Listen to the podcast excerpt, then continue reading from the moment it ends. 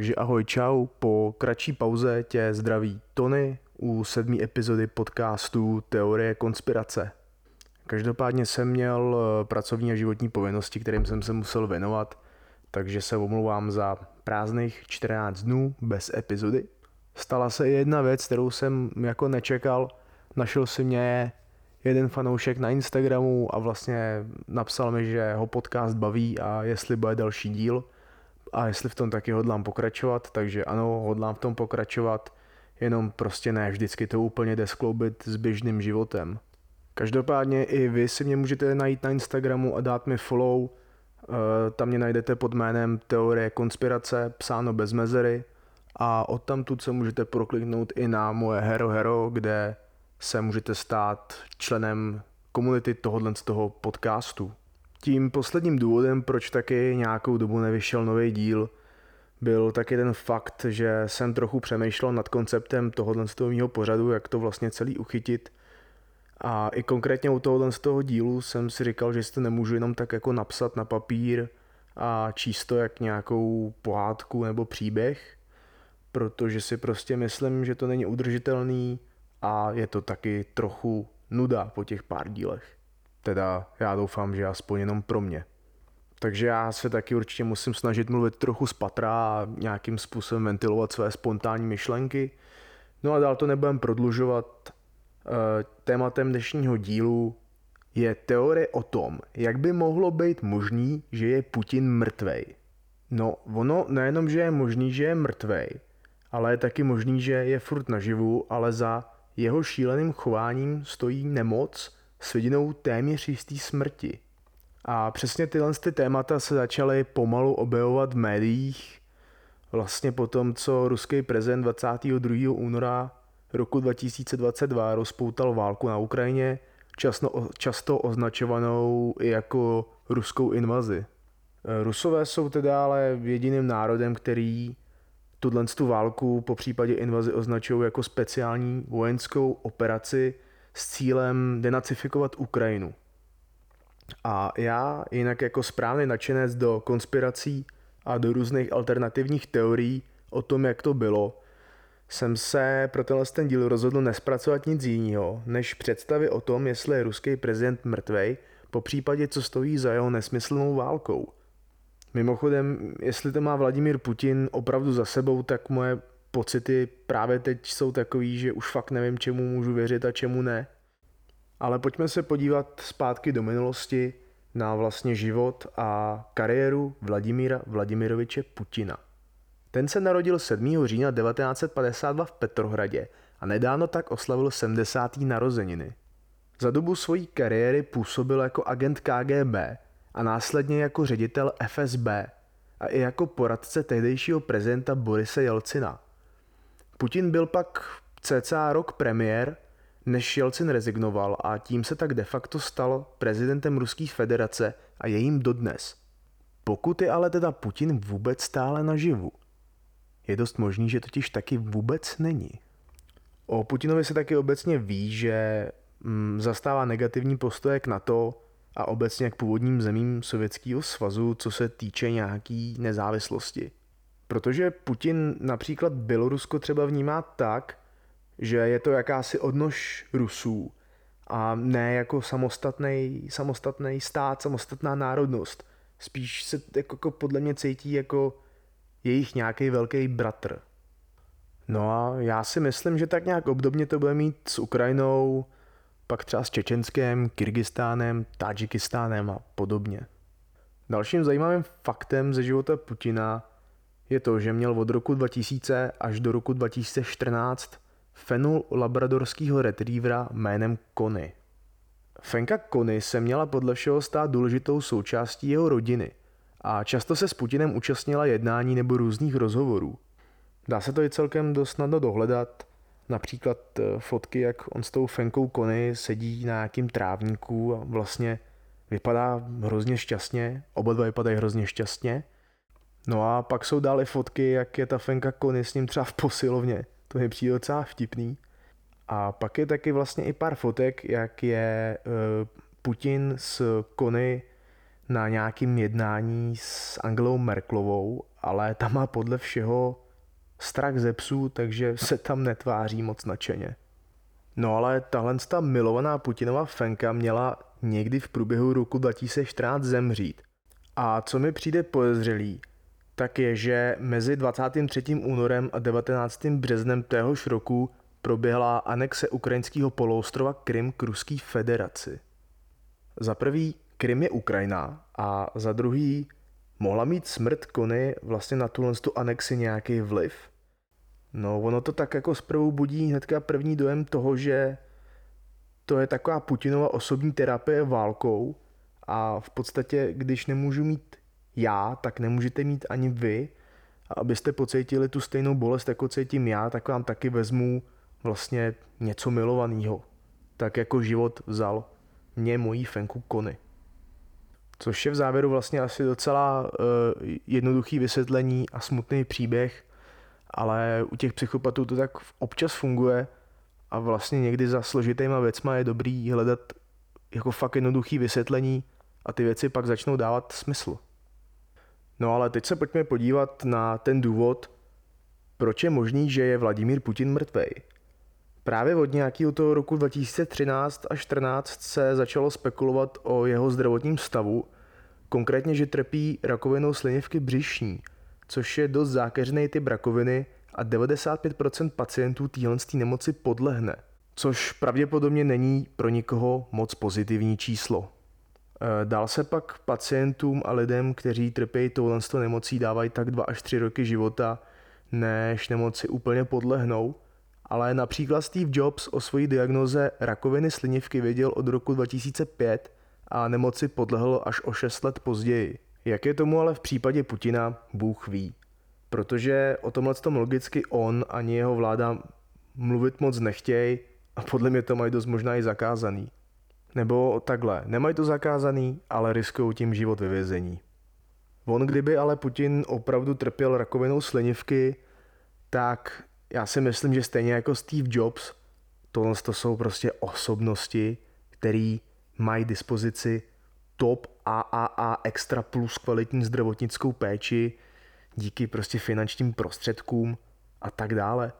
Taky musí mít v sobě jako každý normální člověk chtíč vlastně být naživu co nejdíl a udržet se při životě. Dost možná mají i strach ze smrti, což je úplně normální, takže by byly vlastně hloupí, kdyby takovýhle zdravotnický péče nevyužili. Furt je ale teda možný, že ta léčba třeba nevyšla, nebo to prostě Putinovo tělo nezvládlo a je opravdu po smrti. A co se týče vlastně medailonku Vladimira Putina, tak v mainstreamových médiích mu přidávají i nemoce jako je leukémie, stařecká demence, rakovina štítní žlázy, taky postupující ztráta zraku, po případě, um, jak se to jmenuje, Parkinsonova choroba a taky post-covidový syndrom. Tu Parkinsonovu chorobu mu média připisují vlastně z toho důvodu, že jsou nějaký videa, na kterých jde vidět, jak se mu klepou končetiny, což je jeden z hlavních znaků téhle choroby. Pro nás je teda ale spíš důležitější, jakou roli nebo vliv může mít covid na psychiku ruského prezidenta. Spekuluje se o tom, že eh, Putin prodělal covid a ten mu zhoršil rapidně jeho zdravotní stav, a to i po psychické stránce. Po případě, že se covidu natolik bál, aby ho nezabil nebo aby nějak nezhoršil jeho zdravotní stav, že byl po dobu téhle pandemie takže dva roky izolovaný a to se taky mohlo podepsat na jeho psychickém zdraví. Ono by to dokazovaly takový ty různý záznamy a fotky z těch eh, meetingů, kde on tam sedí u obrovského stolu a ty poradci nebo ty jeho nejbližší lídři jsou třeba fakt jako 10 metrů od něj. A co si budem, to je jen přece trochu podezřelý a lze z toho něco dedukovat. No a někdo z toho dokáže taky dedukovat to, že Putina zabil covid, je dávno po smrti a vlastně vystupoval za něj dvojník a ten důvod, proč seděl hrozně daleko od těch lidí, bylo, aby ho nepoznali. V případě, že tomu tak není, si teďka říkám, jestli mohl Putin z covidu opravdu zešílet natolik a válka na Ukrajině je tak nepřímou obětí covidové pandemie. Po případě zatím stojí oslabení ruské ekonomiky, že chce jako lídr svojí země válku kvůli prosperitě. Jestli ale byly Putinovi záměry takový, tak to rozhodně moc nevyšlo. A v případě, že je Putin stále naživu, je taky dost možný, že už dlouho nebude. Jeden významný komentátor deníku New York Post Richard Johnson uvedl v roce 2014 po anexi Krymu docela dost zajímavou myšlenku. Ta zní takhle. Hodně lidí zastává ten názor, že Putinovi zbývají tři roky života a rád by po sobě zanechal dědictví v podobě rozšíření ruského území. Stejně jako to ve své době dokázali jeho vzorové osobnosti Petr Veliký nebo Stalin. Takhle nějak Johnson schrnul své domněnky a nemyslím si, že je daleko od pravdy, pokud se tedy pohybujeme v teorii o tom, že je Putin stále naživu, ale nezbývá mu moc času.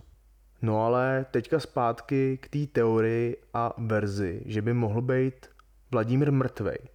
Od roku 2014 uběhlo 8 let a pokud měli špekulanti o zdravotním stavu Putina pravdu, tak by měl být teoreticky po smrti. Jestli teda nevyšla naše Special AAA plus extra léčba. To by ale znamenalo, že z nějakého důvodu ruská vláda tají úmrtí Putina a ten byl určitě nahrazený nějakýma dvojníkama. O to má údajně svědčit i jeho nynější vzhled a chování.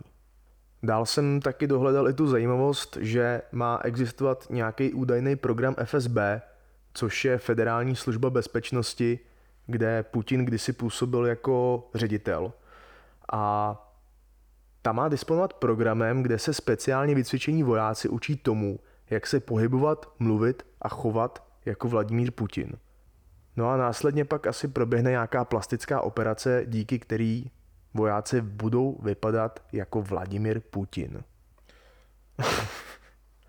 tak tohle to mi trochu připomnělo takový ten film z 90. let, eh, jak tam hraje, mám pocit, eh, John Travolta s Brucem Willisem, jak se jim tam promění ty tváře a jeden je zločinec, jeden je policajt a vlastně najednou jsou jako v roli toho druhého. Tak, teď jsem nahrávání na chvíli stopl, našel jsem ten film, jmenuje se to Tváří v tvář, anglicky Face Off. Na CSFD to má úctyhodných 81%, takže je to v červený kolonce. Akorát tam nehraje Bruce Willis, toho jsem si spletl s Nicolasem Cagem a ten si vlastně s Travoltou prohodí tvář a je to takovej sci-fi drama thriller, který vám můžu jenom doporučit.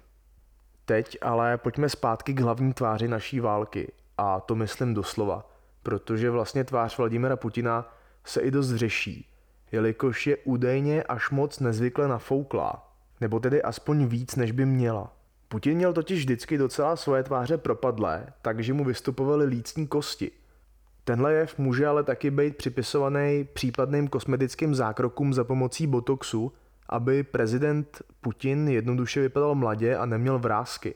Taky se řešilo to, že po zveřejnění jednoho videa byla Vladimirova pravá ruka nehybná a levou odháněl komáry a mluvilo se o jeho částečném ochrnutí a případný mrtvici. Jenomže i tohle je jev, který se dá fakticky rozbít tak, že se jedná o starý zvyk, který si Putin odnesl ze služby od KGB. Ten jev nehybný pravý ruky je připisovaný tomu, že byli takhle agenti cvičení, aby měli svou dominantní ruku co nejblíže pasu, kde se většinou nacházela jejich služební zbraň. Ale o Putinově zdraví spekuluje i britská služba MI6, což já osobně beru za docela dost věrohodný zdroj, který uvádí tuhle tu informaci. Putin je velmi nemocný a když zemře, jeho smrt budou rusové zatajovat týdny, neli měsíce. A je zde také možnost, že už mrtvý je. Tohle měl uvíz zdroj z tajných služeb, který taky zároveň upozornil na to, že tahle informace se teďka vzhledem k momentální situaci nedá úplně ověřit. No, za mě asi takhle. Já bych se vlastně moc nedělil tomu, kdyby byl Putin mrtvej, protože asi tak nějak všichni víme, že Rusové nemají moc ve zvyku o takovýchhle věcech mluvit a rozhodně nechtějí s nikým sdílet nic citlivého. A hlavně už vůbec ne takhle citlivý informace o tom, že je jejich vůdce po smrti. Takže se nám tu teďka objevuje jedna otázka proč by vlastně ruská vláda měla tajit úmrtí Putina. O něm si myslím, že je prostě momentálně, i kdyby byl po smrti taková tvář, ikona moderního Ruska a přes 20 let se téhle osobnosti buduje hodně silný kult, který je mimochodem tak úspěšný, že si můžete v Rusku téměř v každém papírnictví koupit Putinovu dekoraci v podobě kalendářů, polštářků, nástěných hodin, propisek a jiných merkantilních předmětů. Pro ty, co nevědějí, merkantilní předměty jsou takový ty věci, co vám většinou dají v pojišťovnách nebo bankách zdarma, takový ty pičoviny, vole, jaký jsou prostě propisky, bločky, sešity, čokolády a já nevím, co všechno ještě. Takže asi tak a já věřím tomu, že jeho smrt by byla pro Rusko obrovská rána a v uvozovkách takový konec jedné radostné éry putinismu. Tahle ta informace by asi dokázala dost podkopat psychiku a zranitelnost většiny ruského lidu. Jen přece je to muž, co je primárně vyobrazený, jak jezdí bez trička na koni po sibirských stepích, maskáčí chytá ryby a na zádech má loveckou pušku. Jinak, ale tyhle ty teorie o tom, co může být Putinovi, mi přijdou oproti předešlým konspiračním teoriím hrozně pravděpodobný. Asi neúplně kvůli tomu, že jsou to události, co nám jsou momentálně dost blízko a odehrávají se v našem časovém rozmezí. Ale spíš, že prostě hledám nějaký důvod, proč by měla Ruská federace zbytečně vyvolávat takovýhle typ konfliktu. A ty varianty o Putinově nevyhnutelné smrti co mají za následek impulzivní šílenství, dávají až překvapivě obrovský smysl. Jeho smrt je ale taková, já nevím, až trochu přitažená za vlasy. Jenomže nedíl bych se, kdyby třeba například Rusko definitivně prohrálo válku, dejme tomu na jaře příštího roku, a pak by Putin třeba náhle zemřel nebo zmizel, prostě by se vypařil a všechno by se hodilo na jeho hlavu. V podstatě by si kdo si, kdo zatím vším stojí nebo může stát, vytvořil takový záchranný bod, kde by jako řekl, prostě sorry, nikdo z nás žijících za to nemůže, všechno to byl plán šílence, ale ten je teď mrtvej, takže všechno dobrý, něco zaplatíme, sorry za mrtvý civilisty a vojáky, no a nevadí, jdeme dál, ale co když byl Vladimir už třeba dávno po smrti a za nic vlastně nemůže?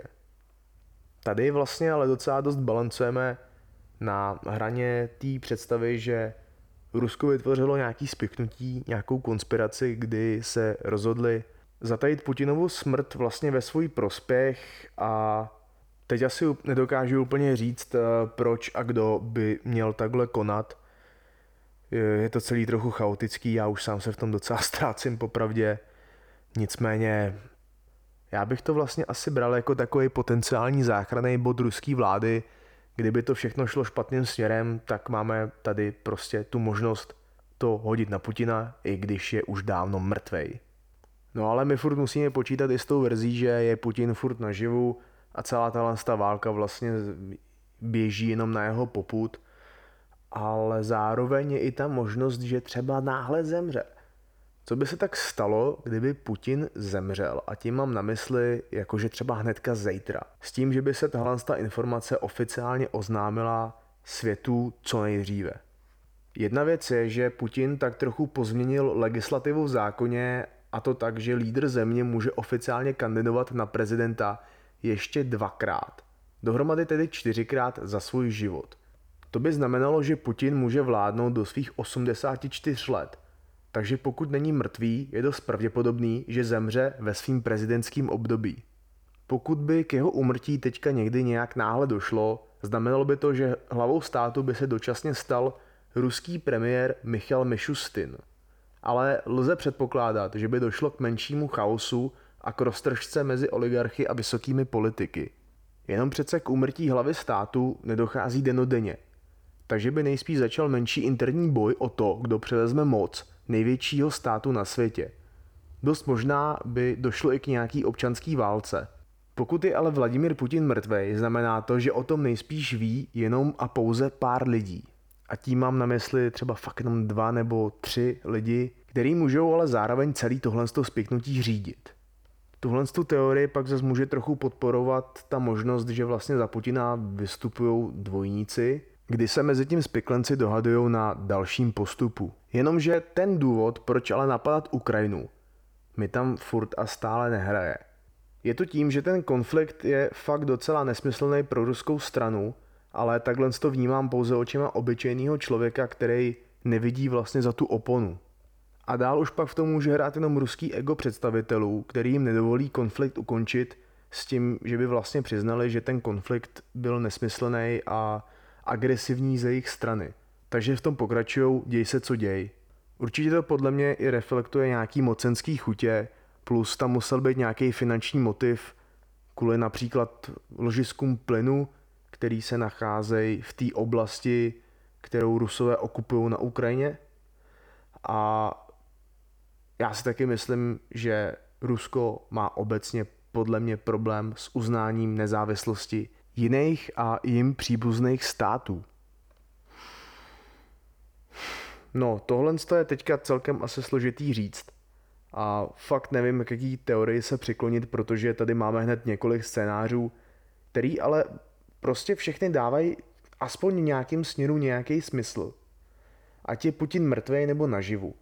Každopádně jsem našel ještě jednu hodně zajímavou verzi a teorii, ve které se opět objevuje pandemie COVID-19 a zarazilo mě, jaký to dává politický a zároveň i nechutný smysl pro osobnost Vladimira Putina. Tady v téhle teorii a verzi nám hlava státu stále žije. Je možný, že onemocnění koronaviru prodělal, ale přežil to. A možná mu z toho i trochu hráblo. Údajně mu měla ale během pandemie covidu klesnout mezi ruským lidem popularita natolik, že byl najednou nejméně oblíbeným, co kdy byl. K dalším prezidentským volbám v Rusku má dojít v březnu roku 2024, což by znamenalo skoro přesně dva roky po invazi na Ukrajině. Putina obecně v tomhle rozhodnutí o invazi má podporovat skoro 70% jeho obyvatel a potenciálních voličů. A taky musíme asi připustit, že zpočátku tenhle ten konflikt nejspíš vyvolal v Rusku velkou vlnu národní hrdosti, určitě víc než národního odporu. Takže zažehnutím téhle zbyteční války si dost možná Putin jenom dobí zpět svoji přízeň a pozornost svýho lidu. Tou velkou otázkou však ale zůstává, jestli Putin vůbec předpokládal s tím, že to bude trvat takhle dlouho. Dost možná počítal s tím, že vlastně se Ukrajinci hnedka vzdají, že to bude rychlý převzetí moci nad prostě územím, který mu nepatří. A v závěru je možný, že mu tenhle ten konflikt spíš uškodí, než prospěje. Protože předpokládám, že jeho rozhodnutí nemůže vzít jen tak zpět. No ale těch důvodů, proč tenhle ten konflikt probíhá, může být fakt dost. Eh, určitě to není proto, že se musí nějaký území denacifikovat, nebo že se Vladimir Putin prostě bojí združení NATO, který vlastně v závěru ani neuznává. Ale občas je potřeba nad složitýma věcma opět přemýšlet jednoduše a nekomplikovat moc ty důvody. Jenomže to, co mě trochu děsí, je to, že těch scénářů s těma jednoduchýma důvodama může být momentálně opravdu několik. A já si myslím, že my jsme jich tu i hodně probrali, jenomže já se prostě teďka asi nedokážu přiklonit na žádný z nich. No a co dál? Eh, já musím říct, že zdávám respekt všem ruským občanům, co od počátku bojují proti invazi na Ukrajině a riskují tak tím svoji svobodu. Ale desetkrát tak větší respekt zdávám všem ukrajinským bratrům, kteří teďka nasazují svoje životy, aby ochránili svůj lid a ubránili svoje území. Dál pak doufám, že Musk nevypne Starlink Ukrajině, jestli jo, tak je asi trochu kokot, ale hm, co se dá dělat. A taky, kdyby se tenhle ten konflikt obešel bez nějaký atomovky, tak si myslím, že by to bylo super. Po případě aspoň hodně, hodně, hodně daleko od záporožské jaderní elektrárny, protože podobný scénář už tu byl v předešlém díle a nebylo to úplně OK. Ale ať jsou všechny důvody, konce a výsledky téhle zbyteční války jakýkoliv, ať za nima stojí živej nebo mrtvý Putin. Myslím si, že jenom jeden scénář dává smysl a doufám, že k němu i brzo dojde. E, tím scénářem mám na mysli plán A a ten zní Sláva Ukrajini.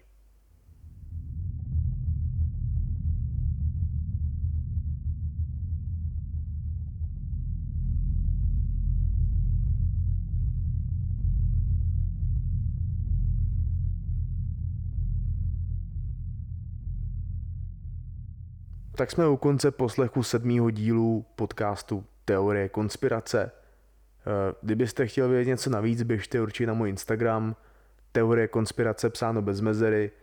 Můžete se klidně stát i členem naší komunity na Hero Hero. Link když tak najdete na Instagramu. Já vám chci určitě poděkovat za poslech. Eh, další díl nejsem si úplně jistý, jestli ho zvládnu vydat zase za týden, jak to mám naplánovaný, což je vydávat díl jednou týdně, vždycky ve středu. Mám bohužel před sebou jistý pracovní i životní události. Součástí toho je ale i stěhování do lepšího bytu, kde budu mít takový pěkný místečko přesně na nahrávání tohohle z toho podcastu, kde nebude žádný hluk z ulice. I tak vám ale děkuju za poslech, eh, určitě běžte aspoň na můj Instagram, po případě na Hero Hero, nebojte se toho, nahazuju tam bonusový content a mě nezbývá, než se s váma rozloučit a těším se na další epizodu, kde si probereme takový mileniální error, který se překvapivě odehrál v roce 2000. Tak čau.